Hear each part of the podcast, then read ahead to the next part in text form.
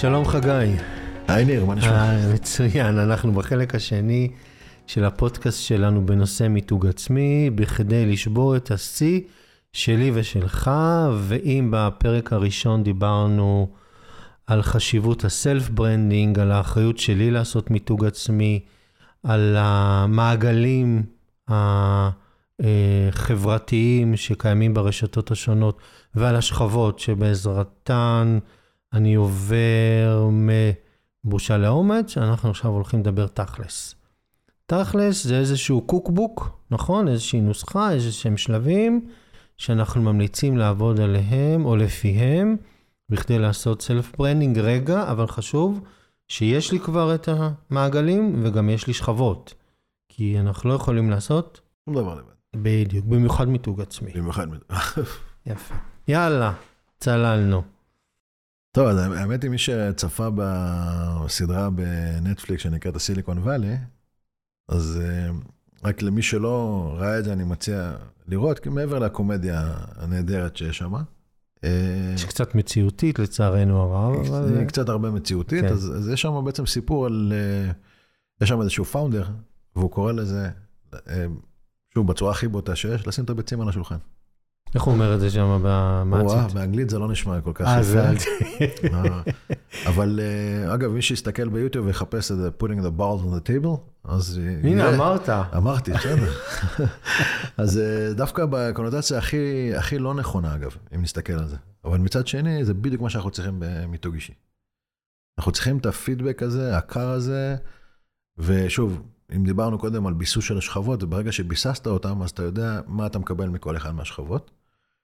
אז אגב, יש דברים שהמעגל הראשוני לא ירגיש בנוח להגיד לך, זה לא רלוונטי. אז גם אם תצא קצת מעגל 1-2 החוצה, ואתה תקבל את הלא רלוונטי, אז הכל בסדר. אף אחד לא נפגע בתהליך, ואתה יודע שאת הביצה הזאת לא שווה לך לתגור עליה. זה בסוג הביצה שאתה לא רוצה לשים על השולחן. וזה בעצם אם אני מסתכל על זה, על התהליך של הבחירה, אז אנחנו בתיקן... רגע, לפני שאנחנו צוללים, בואו רגע נעבור על הפלואו של כל השלבים, שיהיו למאזינים ולמאזינות שלנו את התמונה הכללית, ואז אנחנו צוללים בכל שלב ומסברים אותו. התחלנו לדבר על התהליך של הבחירה של הביצים. כן, אז אולי ניקח ככה איזו דוגמה מעולם התוכן שלך, אולי איזשהו פרויקט מאוד מוצלח. אז בוא נתחיל מזה שגם כשאני בתוך פרויקט, יש לי משהו במטה שלי שהוא נקרא רודמפ. על איזה נושאים אני בכלל הולך ללקוח. שזה בעצם הסל של הביצים. בדיוק, זה הסל של הביצים, או הסל שיש שם הרבה ביצים, אני צריך לבחור אחד. כי אני לא יכול לעשות בו זמנית 3 או 4 דברים שונים. אחרי שנגענו קצת בנושא של הוורז'נינג, שהוא, אני ממשיך איתו כחוט השני כזה של ה... של הנושאים, אז אם אני אקח כדוגמה על איך מתקשרים בעצם שינוי בארגון, או שינוי בתוכנה, אוקיי? אז חלק מזה מוטמע בכלים שאנחנו עובדים איתם. אז משהו שמלווה אותי כבר עוד קרוב ל2 זה versioning, release notes, איך עושים את זה? עכשיו, זה לא משהו שלא מדברים עליו כבר 20 שנה, מדברים עליו כל הזמן. הוא אף פעם לא נפטר אפילו, ובעצם חלק מהעבודה פה היא, כאילו בבחירה פה היא, איך להפוך את התהליך הזה של ניהול שינויים ליותר קל. מצוין. וחלק ממנו זה גם לתקשר ולדבר על זה, אם זה בפוסטים, אם זה בכנסים. אז אתה אומר, זה הנושא שבחרת בו בתור הביצה שאתה שם על השולחן, אז בואו נעבור על פי השלבים לשלב הבא. מה השלב הבא שלנו? אז אחרי שבחרתי בעצם באמת את הביצה הזאת, על איזה שולחן אני שם אותה, זאת אומרת, באיזה פלטפורמה אני הולך לדבר עליה, אוקיי? ואגב, במקרה שלי זה כמה פלטפורמות שונות, אוקיי? מה הפלטפורמות שבחרת בהן? אז יש את המדיום, שזה מקום שאני אכתוב בו איזה בלוג פוסט, שבעצם יפנה לאיזשהו קהל קצת יותר רחב, כמו שהזכרתי, מהלקוח אפילו, לצאת יותר לאזור של הקהילה. אבל לפני זה היה לי אינקובציה אצל הלקוח, לפני זה היה לי איזו אינקובציה פנימית, שאני עשיתי איזשהו ניסוי עם הכלים. אז פה השתמשת בשכבות לעשות את הדגירה. לגמרי. הדגירה פה היא בעצם תהליך שעוד פעם, הפריבילגיה שלי בתור איש מקצוע, בבית טכנולוגי, זה יכול להיות להשתמש בפלטפורמות או בשכבות האלה. ובעצם גם פה אפילו לדייק, בתוך העולם הזה של ניהול שינויים, במה להתעסק. כי זה עולם מאוד מאוד רחב. כאילו, איזה סוג של שינוי, איך השינוי הזה מתוקשר בין צוותים, איך השינוי הזה מתוקשר בין קבוצות שונות בארגון, ואפילו, איך הוא, כשהוא הופך להיות ריליס, איך הוא מתוקשר ללקוח. יש פה המון שלבים בעצם בתהליך. וכל דבר כזה עבדת עליו, גם עם הצוות שלך בתיקל, וגם עם הקבוצה. זאת אומרת, כל הזמן עשית דגירה בתוך הארגון. יותר מזה, גם חלק מהתהליך הלימוד, כאילו, אם חשבת שאתה יודע משהו, תתחיל לכתוב עליו. תתחיל לכתוב עליו, תתחיל להבין שאתה לא רק שאתה לא יודע, אתה יודע אולי רבע ממה שחשבת שאתה יודע. ופה אמרת קודם משהו מאוד מעניין, אפרופו רפרנסס, שככל שאתה לא יודע, אתה מחפש יותר, ואז אתה בעצם גדל ומתפתח ולומד. בגלל זה גם דיברנו על התהליך המיתוג האישי, הוא באמת אישי. והחלק האישי פה הוא לא רק זה שיודעים מי זה חגי או מי זה ניר, אלא גם יודעים את התחום הזה או את הנושא הזה, ואם אתה ממש טוב בזה, אז אולי אתה הפך להיות חלק מהנושא. יכול להיות שאתה תתרום לנושא הזה, ברמה כזאת שיזכירו אותך שם בפוטנוט, שאתה אחד מהאנשים רגע, שתרם לזה. אבל זה באמת עם אמרנו. כן, אבל רגע, זה רגע חשוב ומכונן. זאת אומרת, אתה עכשיו נתת פה בשבילנו, מדד להצלחה של המיתוג העצמי. ברגע שיש ציטוט, quotation, מצטטים אותי, בסדר? או מתייחסים אליי כרפרנסס, או אפילו יש מקרים שעושים לי מחווה, מה שנקרא, זה אומר שאני כבר באיזשהו מקום של מיתוג עצמי מוצלח. הרי מתי אומרים שצייר או אומן הופך להיות אומן? שהוא הולך לעולמו. שמחקים אותו. או שהוא הולך לעולמו. זה כבר ממש פודקאסט אחר. אבל אני אתן לך דוגמה, בעולם התוכנה זה מאוד, היום בצורה שעושים contribution, אני מסתכל הרבה מהסושיאל, הרבה נבנה על הסושיאל. הם קיבלתי סטארים, לפרויקט שלי, בגיטה, אז חלק מזה, זה, אפילו לא כתבתי פוסט, כתבתי חתיכת קוד, שהפכה להיות חלק עם איזשהו פרויקט, אז קיבלתי recognition, שהצורת העבודה שלי, או המתודולוגיית העבודה שלי, עם אותו כלי, או אותה מתודולוגיה אפילו, הם באמת רלוונטיים. אז זה באמת מקום שכמו שאתה אומר, אני כבר מקבל איזושהי הכרה מהקומיוניטי, זה כבר עליתי את כל השכבות, וקיבלתי הכרה שמה שאני עושה הוא באמת נכון, אם נסתכל על זה רגע מהספק. רגע, אבל שנייה. כן? בואו נסיים את שלב הדגירה. איך אני יודע שסיימתי אותו? אז אחד, אתה מרגיש שיש שינוי. מה זאת אומרת מרגיש שיש שינוי?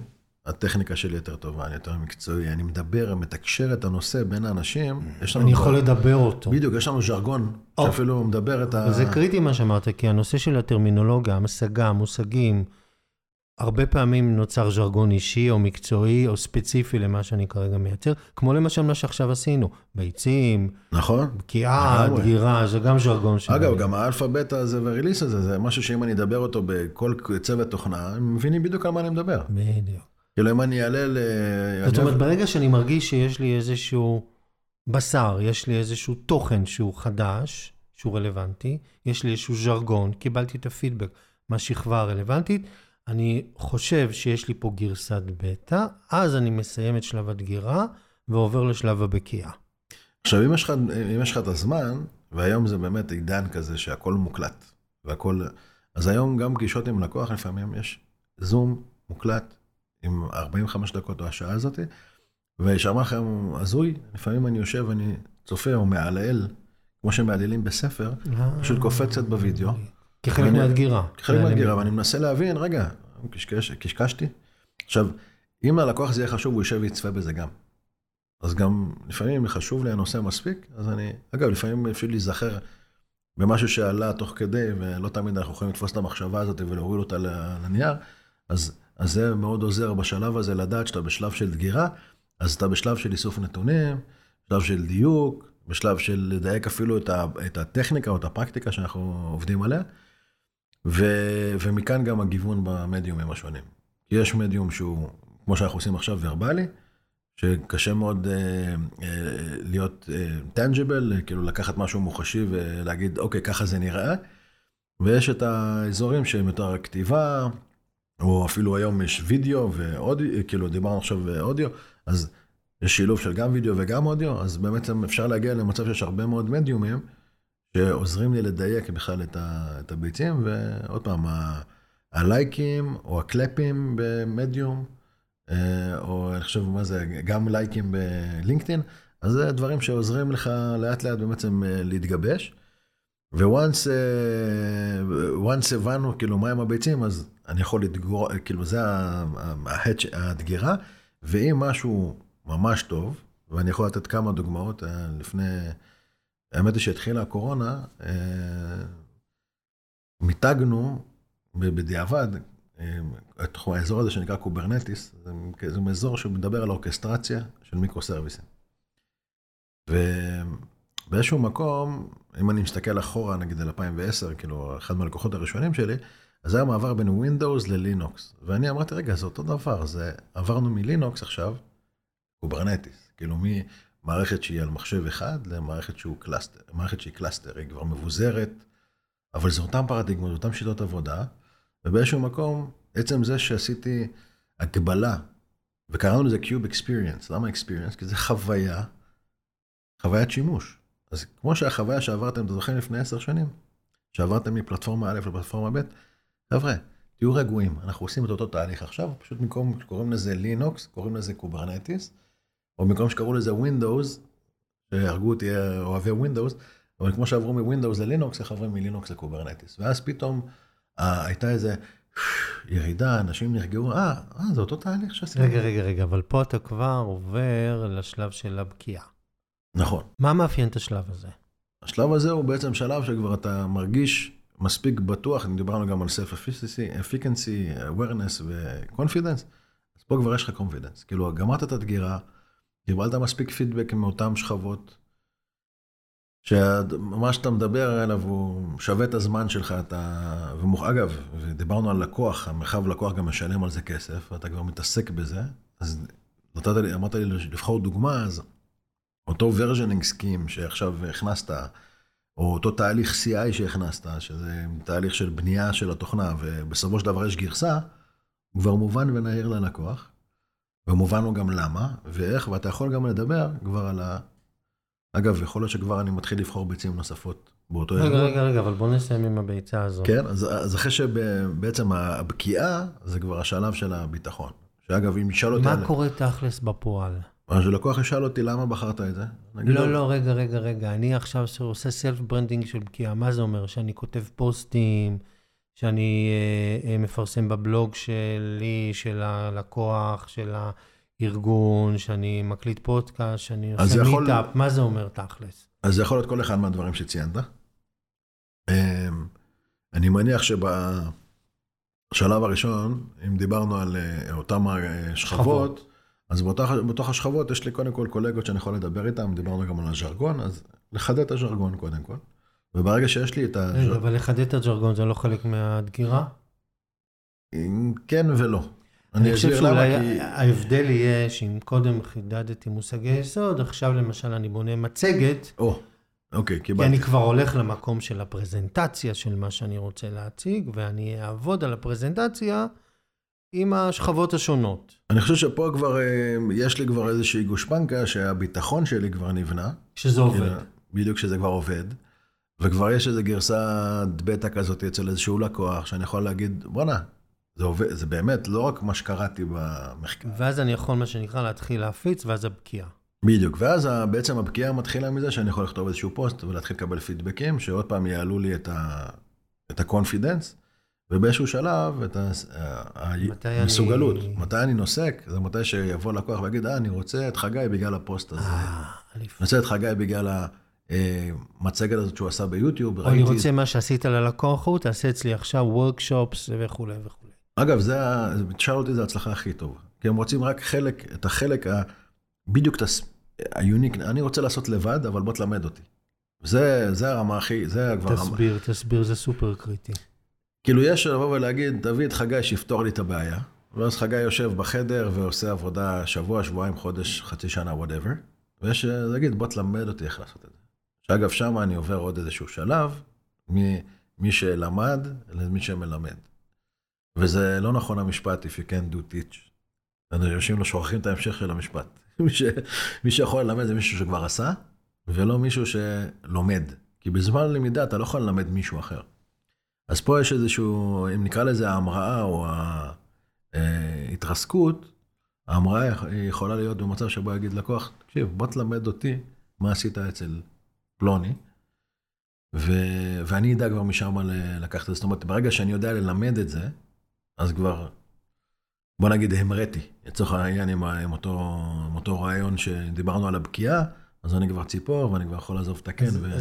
אז מדהים. אז רגע, אז בוא נעשה שנייה סיכום של השלבים, כי אנחנו כבר לקראת סיום החלק השני שלנו. אנחנו התחלנו עם לשים את הביצים על השולחן, לבחור גם מה הפלטפורמה. משם אנחנו עושים את שלב הדגירה, שזה באמת חלק מההתמחות וההמשגה והדיוק וההבנה בגדול זה גם, אם אני אתן לזה כותרת, זה שיפור המיומנות הטכנית, השלב הזה. once אני מרגיש שאני כבר בקיא, יש לי ביטחון, אני עובר לשלב הבקיעה, ואני כבר מתחיל לחשוב או לעבוד איך אני מוציא את זה החוצה, אני נעזר בשכבות השונות כדי לדייק את החומרים שאני מוציא. מזדהה עם הקהילה וכו'. ואז אני בעצם אף, ממריא, שזה כבר באמת, כבר הביטחון שלך כבר נמצא במקום אחר, ואגב, גם רואים את זה. איך רואים? מאוד. בן אדם... נכנס ורואים. רואים, כן. יש נוכחות, יש קריזמה, יש המון דברים שבאים עם הבנייה, שוואלה, הביצים האלה, או הביצה הזאת, ואגב, יכול להיות שזה כמה ביצים ביחד שמבשילות, ואגב, זה מה שקורה לאיש מקצוע טוב, שעשה כמה תהליכים כאלה. אז יש לו סל של ביצים. יש לו כבר סל של ביצים שיכול להסתובב איתם, ולהגיד, וואלה, ואז כמו האנלוגיה של הסיליקון ואלי, יכול לשים משהו על השולחן. יפה, ואז כשהלקוח בא ואומר, אני רוצה את הביצה הזו, זה אומר שכבר המיתוג הצליח, כי הוא בוחר ספציפית משהו שאומר, אני רוצה שתלמד אותי בדבר הזה.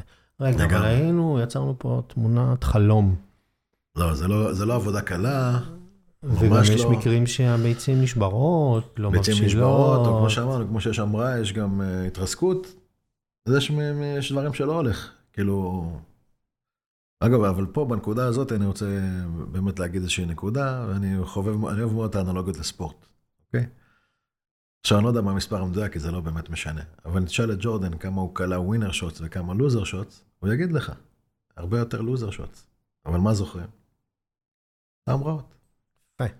אז בוא ככה לסיכום הפרק שלנו, אנחנו...